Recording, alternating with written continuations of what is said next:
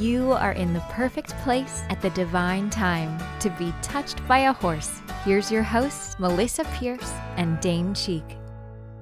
Hey, hey, everybody, this is Melisa. And this is Dane. We're glad to be back with you. We had a lot of fun with our last podcast. I guess we should give an update. If you listened to the last one, the poop story, all the poop turned out okay. Yeah. so that was good. Somehow. Somehow. Yeah. And you moved hay today for me. Yeah, we had 70 bales left over from the cutting we had just gotten. Mm-hmm. Moved 40 bales down to the big barn, 30 to the small barn. The Conex is empty and ready for the spring cutting. Ooh, that's a lot of sexy talk to a cowgirl, I'll tell you. Have a man with upper body strength willing to do horsey chores for you? It's the best. It's absolutely the best. Yeah, we have new hay coming in. Hay's pretty high this year. Wherever you live in the country, I know hay's high this year. And we have both our Arizona facility, which brings in about two semi loads every six weeks into that place, about $16,000 worth of hay right now on the market. We bring one truck of Bermuda and one of alfalfa for all the horses that live there. For our personal farm and our personal horses here, we go through about 450 bales a year. And then we feed also pellets. And so we do a combination feed on everybody and we go through about 12 tons of pellets in a year as well. So it keeps us busy and we're supplying and supporting the feed organization, right, for the world. Thanks for the feedback. The last call that we did, we talked about a blended family, forming our blended family, and a little bit of the things we learned and some of the experiences we had with our incredible kids. And I thought that some natural spin out from that, speaking to a friend of mine named Barbara, she said, You know, you guys are an unusual family because you're a successful entrepreneur. Dane is a long term U.S. government employee, and your younger son works for a top corporation and your other son is an entrepreneur. So, you know, we're just kind of blended in that way too, don't you think? Yeah. Kind, yeah. kind of different. So, for you, you shared last time you went to work for the United States government. You were living in Norfolk, Virginia at the time, and you were four months out of high school. So, what did you see when you saw working for the gov? What attracted you to that? Well, I was a baseball player at the time. Uh huh. I wanted to go to some type of college or training program that had a baseball program there. Mm-hmm. I was accepted into an apprenticeship at the Newport News Shipbuilding and Dry Dock. Oh. So I went there, and then they had a baseball team that would actually play against colleges. That was my initial intention. But then I had another opportunity to start an apprenticeship with the Department of Defense, which was a lot closer to where I was living. Oh, yeah. And I chose that. So just opportunity, basically just following through the opportunities. And I don't remember you ever playing for the Padres or the Dodgers or anything. So the baseball career didn't work out so well. Correct. I went to my first professional baseball game the other day in California. Dane took me to the Dodgers Padres baseball game. I had a blast. I hadn't been to a pro baseball game and I just had so much fun. I hope you'll take me again. Yeah, that, Yeah, it was, a lot of fun. Really, really fun. So, one thing about the government is it's certainly been steady. Have you ever thought about leaving it? I mean, I should know some of these things being with you 18 years, but did you ever think about leaving it and going into the private sector to work, or has it always felt like just a good pathway for you? I ended up getting my associate's degree and then later in life started taking college classes at the university and sort of found out that that's not what I wanted to do. Mm. I mean, just because, you know? Because So- there's no baseball in adult college. Right. I get it. I get it. It's fun because you and I are so opposite. Like school was always big for me. I graduated summa cum laude out of both my master's degrees. I mean, I've just always been a school geek. I've always loved school and I never did baseball. So we're very different Right. in that. Working for the government has worked out really well for you. I do know you played rugby for a long time. I always work into our podcast. He's in the Hall of Fame in rugby. But when you were playing on your Virginia uh, rugby team, you had shared with me when we were dating that some of the guys you played with were really successful entrepreneurs. oh, definitely. And you kind of questioned, you know, did Yeah. I make the right choice? Like that game of life we used to play with the kids, and it would have the career track and the college track, Right. and, you know, kind of which way you went. well, I, I did start a small business where I owned quite a few Coca Cola vending machines. Mm-hmm. And I was attempting to take that somewhere and I ended up selling the business for profit, of course, Yeah. before I moved out to Colorado. Right. So, And definitely before you knew me, because I could have helped you really spin that thing. right. for sure, for sure. So it's worked out well. So I tell you, I don't know. I tell you, you got the last laugh because most of your buddies who have been good, successful entrepreneurs are paying through the nose for their health insurance, and yours is included in your pension. So you have 80% of your salary for the rest of your life, plus the government hired you back as a contractor, plus health insurance. I really think in a lot of ways you played the safe hand, but it was a smart hand to play. It's worked out well. You know, for It ha- you. it has worked sure, out well. For sure. But none of our three children went the government route. And I thought it might be kind of fun to kind of talk a little bit about how our kids were raised and what they've done and kind of what's worked out because basically 15% of Americans work for the US government and another a little over 15% work for the individual state governments so almost over 30% of people a third of the country work for either the state or the federal government. So it's quite a few people choose those career paths, whether it's pension involvement, the steadiness, the opportunity, whatever it is that feels right for them, and they go that direction. And thank goodness, because they do a lot of things for the rest of us, such as fire, postal service, police, road work, and what you do, which is working in the water of the West, working in the water lab, the Bureau of Reclamation Water Lab for the US government. That's what you do, right? You're not really a spy, are you? No, no not a spy. Because you would not be a very good spy. called the Bureau of Reclamation, Dam Spillways, and Irrigation. Right. Yeah. Yeah, so you would not make a good spy because you can't even play poker. Hey, with, you don't have a poker I cannot face. keep a secret. Right? No. Yeah. So not, definitely not. So so not a spy material. But that has been a career path. And then a lot of people that I meet and you meet, but a lot of people that I meet and work with have chosen the corporate route. So they've gone to work with a corporation. Sometimes they've switched between corporations in an industry. And some of them have done extremely well working up the corporate ladder. And I'm going to say learning corporate speak and the game of working for large corporations in America, which can be good, bad, or ugly. You know, it can be any of those three things. So that's another route. And certainly the entrepreneur route is not without risk. And the people that have chosen either to go into small business for themselves, so they own a coffee shop or a restaurant or a dry cleaners or all the millions of things that we all buy from and use for services every day are small business owners and they've chosen that route. The entrepreneur route is probably the highest risk and a little strange route. And I'm going to tell a story on you. Do you remember that one of your friends at the government, when we were first dating, you were trying to tell them what I did? You said she's a psychotherapist, but she's in business for herself and she does all this other stuff. Do you remember how you expressed that to Marty? How you told what you told? He said, "What does she do?" Do you remember what you said? I remember, I think I remember saying that you make things up and you get paid for it. And Is that a- is that not that's right? the- yeah. That's the cleaned up version, but yeah, you makes she makes S up and gets paid really well for it. So yeah, pretty much. So it, what you were looking at was I was an innovator and creating new things all the time. right. Yeah. And creating and I've always been really good at innovation and creating, you know, the next product, the next book, the next whatever, the next program and kind of I still don't know what you do. direction. but you know I'm good at it, right? Yeah.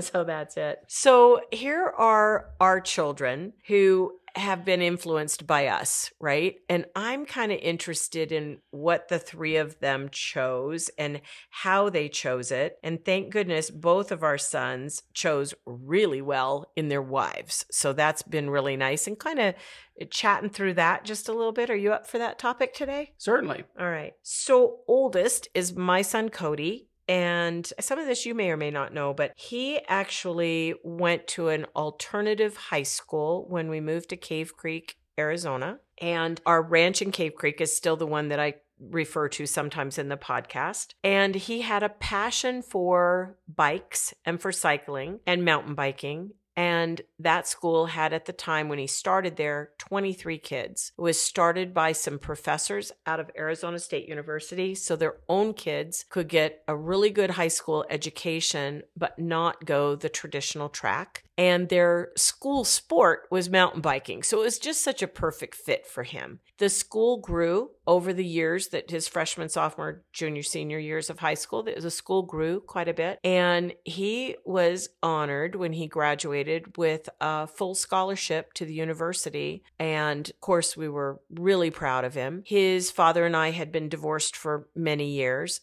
and he saw Cody taking advantage of that scholarship. Of course, like how, you know, your kid gets a university scholarship. I'm the daughter of a college professor, so of course it seemed logical that we'd be like, "Yay, you know, you can go do that." Cody came in at that time in his life, young and just out of high school, pretty sad about getting the scholarship because what he had a passion for was the mountain biking. He was excelling at it, he was doing well with it, and he wanted to make a career of it. So it's a little bit like your daughter saying, Hey, I'm singing pretty good on uh, TikTok and I want to be a professional singer some really make that happen and it's good but most parents would say hey you just got a full ride you know to a university why don't you do that first and then double back into this? He made a very good case with me. He said i can't do that. I need to ride 600 miles a week and build long term muscle over many, many years to get anywhere in the sport. And it was an education for me. And I asked him a thousand questions. He had always been a very goal oriented kid. And so if he set a goal on something he was passionate about, I had no doubt he was going to accomplish it. So I slept on it a few nights, and my reply to him was, you know, universities have been there for hundreds of years. They'll be there if this career doesn't work out for you. You could always double back and get that college education. And so at that time, you may have to work to pay for it and all of that. You're letting go of the money of the scholarship, but the next person in your class who would qualify for this scholarship, it may make the difference for them in going to the university or not. And it did. So he passed on the scholarship and went to a fellow classmate. And he set out to be a professional mountain biker. Now, he also was really good in golf. He'd be a bazillionaire today if he had put as much time, effort, and focus on his golf dream instead of the cycling dream. But his passion was really the cycling, and he was really, really good at it. So, first thing I wanted to do, being a coach and being a therapist, was I looked up is there such a thing as a professional coach for mountain bikers. I had no idea if there was or there wasn't.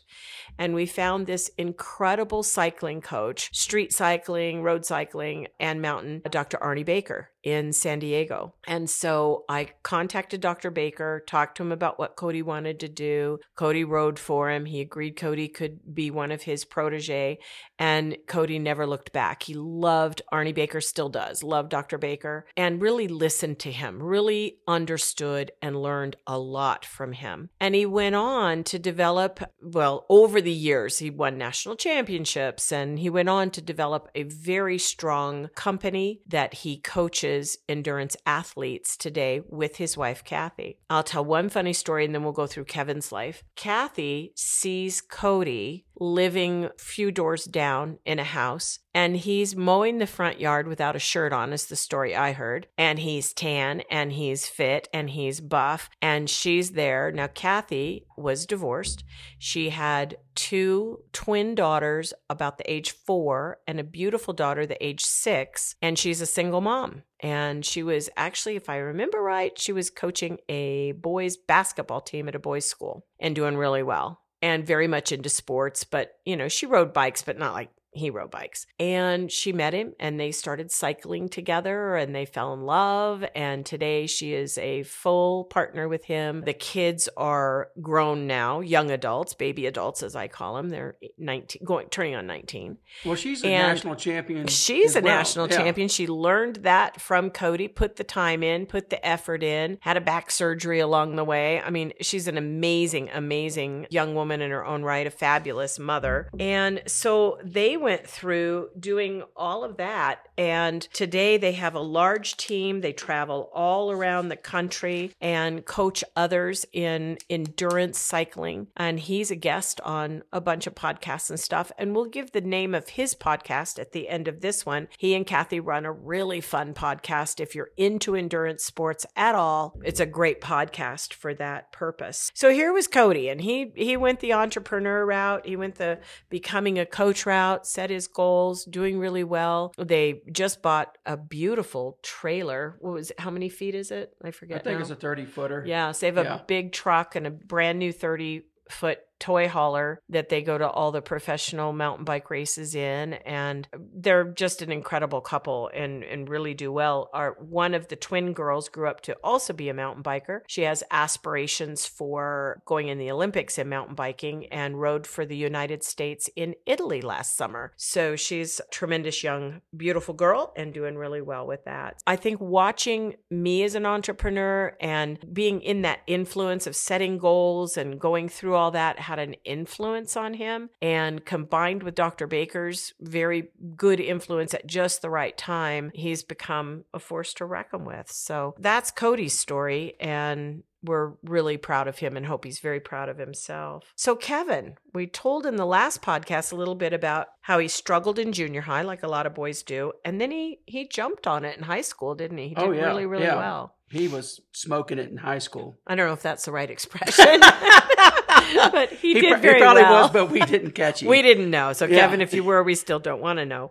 So yeah, he did really well. And he had, I think he had a very traditional high school experience in that he went to the prom and, you know, he did all the things kids should do in high school. Exactly. Including some goofy stuff. I remember he and his guy friends had this thing about drinking a gallon of milk. It was all over the internet. If you could drink a gallon of milk without barfing or something. So they'd go in the park with their gallons of milk. I mean, Yeah. they they were just traditional all American tipping cow kids. So they they did really well with that. And then he finished up and right away got accepted into Colorado State University. Right. Uh, one of my bigger regrets in life was that I didn't graduate from college. Mm-hmm. So I wanted to make sure that I was able to give him that. You know? yeah, yeah, absolutely. And then after finishing college, he could do anything he wanted to do. yeah, right. I wanted him to have that. And of course, he made the dean's list there and everything else. He had some funny college stories. So, you know, I know he had different roommates. We went to the parents' tour of the university day, and it was so much fun to see that really beautiful, incredible campus and got him enrolled in some programs that would really support him. He lived in the dorm, and then he got that goofy house with his roommates. And it was, do you remember that house? It was on a really busy street that they rented, and it was right next to the Taco Bell. Right, right. and he used to love Taco Bell. He used to, but that got him over it. he became a foodie after that house because I think what got him more was you'd sit in his little living room because we'd go up to take him out for hamburger or something, and he'd sit, sit in the little living room and you could hear them go, "May I help you?" Well, that's three tacos and a burrito. I mean, he was over it. That was night and day next to that Taco Bell. But it's what a college kid can afford, right? So he was in there and just made his way. And then, right, well, he had an incredible graduation and then landed a good job in Houston, Texas. I don't think we ever dreamt that he'd live in Houston. No, I thought he. I thought he was going to be, you know, just Denver. a local boy. or- yeah, yeah, It just never. I, I think it just never occurred to us that he would live in Houston. I mean, Houston's one of the largest cities in the United States, and so we packed him up. You drove him there with all his belongings at the time, right? Right. A couple day trip. To get Yeah, him in yeah. there, and do you remember taking him to? I mean, you tried not to be a helicopter dad, but you took him to his first first day of his corporate job as a college graduate. His dad's taking him to the. Hey, and I had my suit on too. oh gosh, oh, I think we kind of maybe. And I had to sit out. I had to sit out in the waiting room. You would have gone in with him. Oh my God. He would have gone in with him to meet his new boss. That's sad. But you finally tore yourself away Yeah. and came on back. But you helped him. It was good because you helped him get a an apartment and he knew he could afford um, like a studio apartment. And I was concerned about that because he's a big, cute kid. And I said, you know, you want a one bedroom. You don't want to have all your belongings like in a hotel room. So we helped him. We paid the difference and helped him get a one bedroom in this fancy Houston apartment complex with a workout center and a pool. And he thought he was all that, didn't he? And a bag of chips. And he went to work and did well. He did really well. He met Paula during that time, right? I believe he yeah, did. I think he met Paula during that time. And I forget, he met her on, I want to say Tinder, but I may be wrong. Is I that think right? you're right. I think Yeah. that's right. But anyway, what a match made in heaven. They are so cute together Oh, and and so happy. They both beam at each other. And this was a number of years ago. They got married during the pandemic. And so they've been married a little over a year now, but they just beam at each other. They do so, so well. And she was working as a hairstylist and doing well, but working for another owner of a salon. And basically, he he told her when to come to work, how long to be at work, what days she had to come. He was basically a boss, and she was pretty unhappy because the first year they were together, we invited them both to come home for Christmas, and she couldn't. The guy wanted her to work Christmas, Christmas Eve Day, day, yeah. yeah, and Christmas Day. It was crazy. So I remember asking her, "Well, why don't you go out on your own?" Oh no, I can't do that. She was really concerned about could she survive, you know, kind of out on her own. So we went through that with her into her first journey of really being self-employed entrepreneur with her own part of a salon and she's done extremely well. Like not just a little well, but really well. And she's in I guess not all cities have them, but Houston has this very upscale mall, the kind of mall that has the stores you look in and go people really pay those prices for that but but nice. And then her salon is next to that and it's a big building. It's like a big building with a central registration desk and then you go up and she has her frosted glass door and her beautiful little salon and and people go in and get their hair done and their car is valeted for them and everything is done and they go shop and have a good time. So it's really a neat location and she does beautiful work there. So she learned a lot i think from working for someone else in a salon to working for herself Right, right. yeah. And that got kevin thinking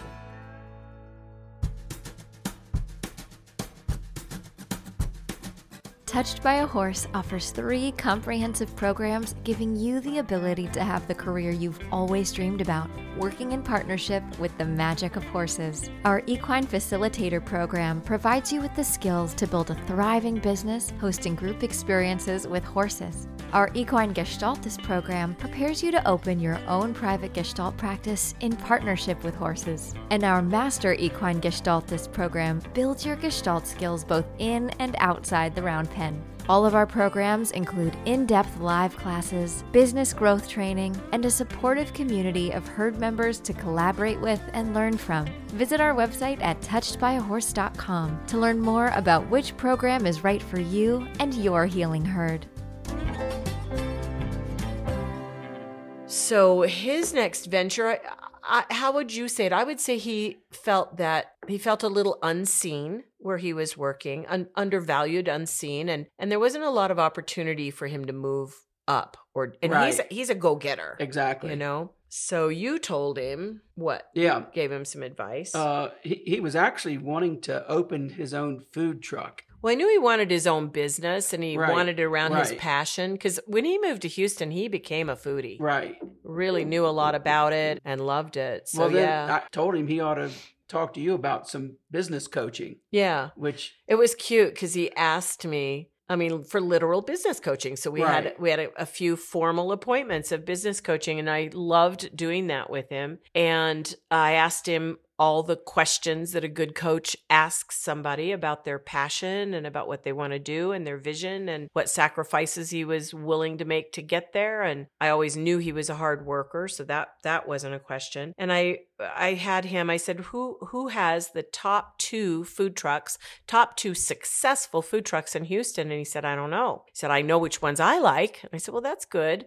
But who has the best? So he did a little research and he came back the next week and he said, I know who the top three are. I know the top one and I know why he's the top one because he did all of his research on him. And I said, Do you like it? And he said, I love it. I love the food. I, I love everything about it. So I said, All right, your next assignment is I want you to go and meet this man and ask to purchase an hour of consulting time with him. Tell him you're interested in going into the food truck business. You know he's the best in Houston, and you're wondering if you could get some time. Make sure you don't just ask for the time. Make sure you tell him you'll pay him for his time to do it. He went and he introduced himself. He got the guy's card. The guy was very polite and he said, Well, check back with me later. So because it was he was busy, right? So a couple weeks had gone by, he hadn't heard from him and I said, "Kevin, write this down somewhere. The fortune's in the follow-up." And he goes, What? And I go, You've got to go see him again. I said, You're not annoying him. He will be impressed that you followed up. So you start out this time and you say, I know you're busy. I value your time, but you are the best in Houston. I need some good advice. And so they went and talked. And what happened was the guy offered him a job. Right. He said, well, Why don't you work in the truck? Which I thought was brilliant because he didn't have to take the financial risk and he could see if he really liked doing it. yeah. So, he then- went to work for him. Yeah.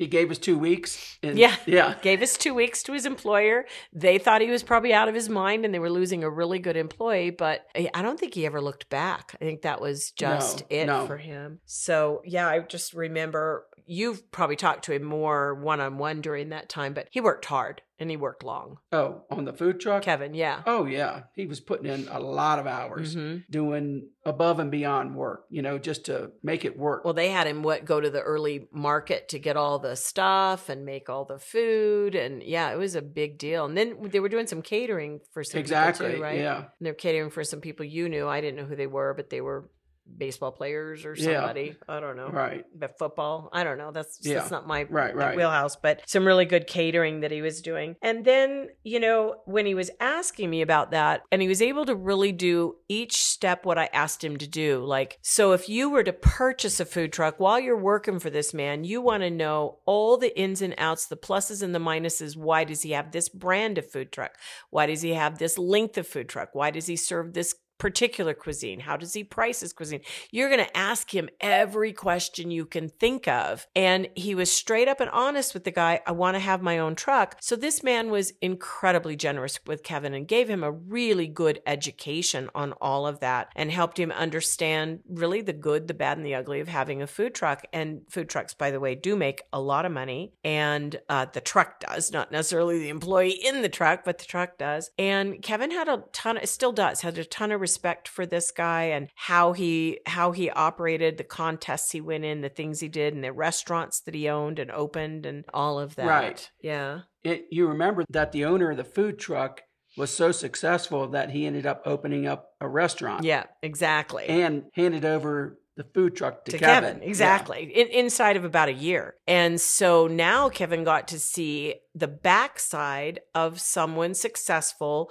planning a new restaurant, picking a site, figuring out the menu, hiring the people, doing all of that. And he had a lot of, I think it fed into his vision, it fed it a lot into his vision. So now he, he had experience catering, he had experience in the food truck, and he could see up close and personal the restaurant side of things. And as many lives tell this story, the good old pandemic hit. And so here was Kevin, very happy, working incredibly long hours, not getting paid enough money, but it was teaching him so many valuable lessons and letting him really see is this what I want to do? But when the pandemic hit, catering went away. People weren't having big fancy parties in their homes as as we all know. The restaurant struggled. It made it, but it struggled and floundered. The food truck floundered and Kevin was asked to work in the kitchen of the restaurant, which was not what he wanted to do. So now he's unhappy. now he's thinking, oh, and the pandemic stayed what twice as long as any of us could have even dreamed of it being. So he said, Am I flaking out by getting out of that, stopping that? And going back into the corporate world. And so he put some feelers out. I'm going to say he put a nanosecond of feelers out before they picked him up. I mean, it just felt yeah. like he blinked. He said, I'd like to work for a corporation. And he was hired right away with a incredible benefits package and a 401 and you know all the perks of the corporate job and since then he has become an incredible employee for them and works from his home and is very very happy Right. Yeah. He's he's doing extremely well. And he really enjoys what he does. yeah Yeah. And they like him because you know Kevin learned a lot from both you and I and how hard we work and we would always say to him don't do just what you were hired for do that plus a little more. Just always put that little extra piece in and I think they really see that in him right? Because he just recently brought good news. Right. Yeah he came to us saying that he got a promotion just for the simple fact he went to his employer saying that he thought that he didn't have enough work to keep him busy And then so they had an opportunity within the company, and then they saw that he was attempting to help the company out more, and they said, "Well, this guy, he's the man. You know, mm-hmm. we want to we want to promote him into a national sales." Yeah, from a kid that barely made it through eighth grade to that, right? Yeah. smart guy. Well, he's so personable. He's, you know, both Cody and he, they are so personable that they're really guys that you like, you know, really tremendous guys that you like. And they brought two fabulous daughter in laws into our life, and we couldn't be happier about that. My daughter Molly, who passed when she was 24 years old, had a few things that were really important to her. One was writing. She was an incredible writer, very gifted, very different, very outside the box writing. And so she originally went out to Santa Monica College with dreams of going to UCLA and her health was a constant and never ending hospital time. So in colleges, a lot of times a little different than other schools. So she'd start a semester, she'd be doing really great. She'd have to be in the hospital for two and a half weeks, and they'd say, Nope, you have to drop. So it was really, really hard for her in that way. And she definitely had the high intellect. She could learn faster than anybody I've ever seen. But she had a passion for corgis, and she was incredible on computers. And so, had she had the opportunity to live her life, I think probably she would have raised corgis and done some kind of doggy daycare in California or well, something well, like that. Well, I remember when she was young, you were telling me that she had created this game Oh yeah, her entrepreneurial spirit. Exactly. Oh yeah. yeah. Oh my god. A couple of them and they were pretty cute too. So you have to remember that the internet and computers and all this that we couldn't live a day without ourselves now, we're not around forever. You know, they they weren't around back in the day, but when she was little and I knew she had such severe compromised physical health, I put her on computers with a computer teacher when she was two and a half years old. Sounds a little extreme, but but it was something she could do. So she learned I mean, she was proficient at computers. By the time she hit nine or 10 years old, every adult I knew was asking her how to do things on computers because she knew. And one of the things she learned to do was write code. And she loved a game on the computer that was about adopting. It was a early computer game where kids could go in and adopt dogs, you know, obviously not real dogs, but you know, computer dogs. So these little kids would get on this game and they would adopt all these dogs. But then if the kids got bored with the game, she would see that, you know, Mary had five dogs and Mary hasn't been playing the game lately. And so her dogs are sitting there without food and without playtime and without all this stuff. And it would upset her. And I, I'd check in with reality and say, you do know those are cyber toy dogs, right? You do understand that that kid's not neglecting real dogs. It's not right, mom. They adopt these dogs and they don't take care of them. So she coded and created the first, you know, humane society for these cyber dogs. So now these kids were tuning into her game. She's about 12 at this time. They're tuning into this 12 year old's game and they're putting their dogs up for adoption and other people are adopting them. And she's taking all these sanctuary cyber dogs in. So when we'd get ready to go somewhere, she'd go, I'll be there in just a minute. I have to feed all the dogs. And I'd be like, hurry up. You know they're not real, right? I have to, mom, you know, and she'd go through that. And her other, she didn't monetize any of this. If she had, she'd be a bazillionaire by the time she was 14. But uh, she also did one, she was a big fan of Harry Potter, like big, big fan of Harry Potter. And so she invented a Harry Potter trivia game and it was brilliant. And people from all over the world were playing her trivia game on Harry Potter. And we're not talking how beautifully done games are today and apps on phones. None of that was created. It was all on your mainframe computer. And she'd ask a question, and the first person that would answer would get points. And it was amazing how brilliant this game was. And the other day, you and I were on looking at something on TV, and up came an ad for I don't know if it's ABC, CBS, or yeah. NBC, but somebody's for, doing a Harry, a game a Harry, for Harry Potter, Potter game. I know. I thought it was so funny. She was so before her time for sure. And I'm sure she would have gone the entrepreneurial route because of her health as much as anything, but also watching me all these years and watching that if you have a passion and you want it and you can figure out what it is that you want to do, then you apply yourself, you know, to take action to do it. So I think she would have been a pretty successful entrepreneur for sure. You know, if you're listening to our crazy podcast and you're thinking you're in one of these slots, you either work for a company and you have the benefits that come with working for that company and that's your career choice. If you're work for a state government, you know, as a police, fire or teacher or librarian or whatever it is that you do, or you work for a corporation and you're working your way up in corporate speak and corporate language in the corporate game, or you work like Dane does for the federal government, all of those are fantastic. I believe people need to like what they're doing because we spend a tremendous amount of our life, hours of our life at our jobs. All of us do, no matter what your profession or your career is, you spend a huge portion of your life, maybe a third of it sleeping and over a third of it working and commuting back and forth to work. So you need to like what you're doing. And do do any of us like our work the same amount every single day? No. We're all human beings. There are good days, not so good days. There are great times at work and there are hard times at work no matter what you do. There are times it's boring, there's times it's exciting. I mean, all of this kind of stuff. If you're one of the rare individuals who really want to have an entrepreneurial pursuit, I can tell you that I have followed the magazine Success for many years. I love that magazine. It is chock full of great ideas for entrepreneurs, great dot coms to go to, podcasts to listen to, inspirational stories, all of that. There is another one if you own a small business or you're going the entrepreneurial route called Fast company and it too is every month has so many good articles and ideas and things for people that are either own a small business themselves or are designing something themselves or working into something. If you have an interest in my son's podcast because you or someone else you know is a endurance athlete or, or a wannabe endurance athlete, their podcast is the Waite Endurance Podcast. So it's the and then it's W A I T E endurance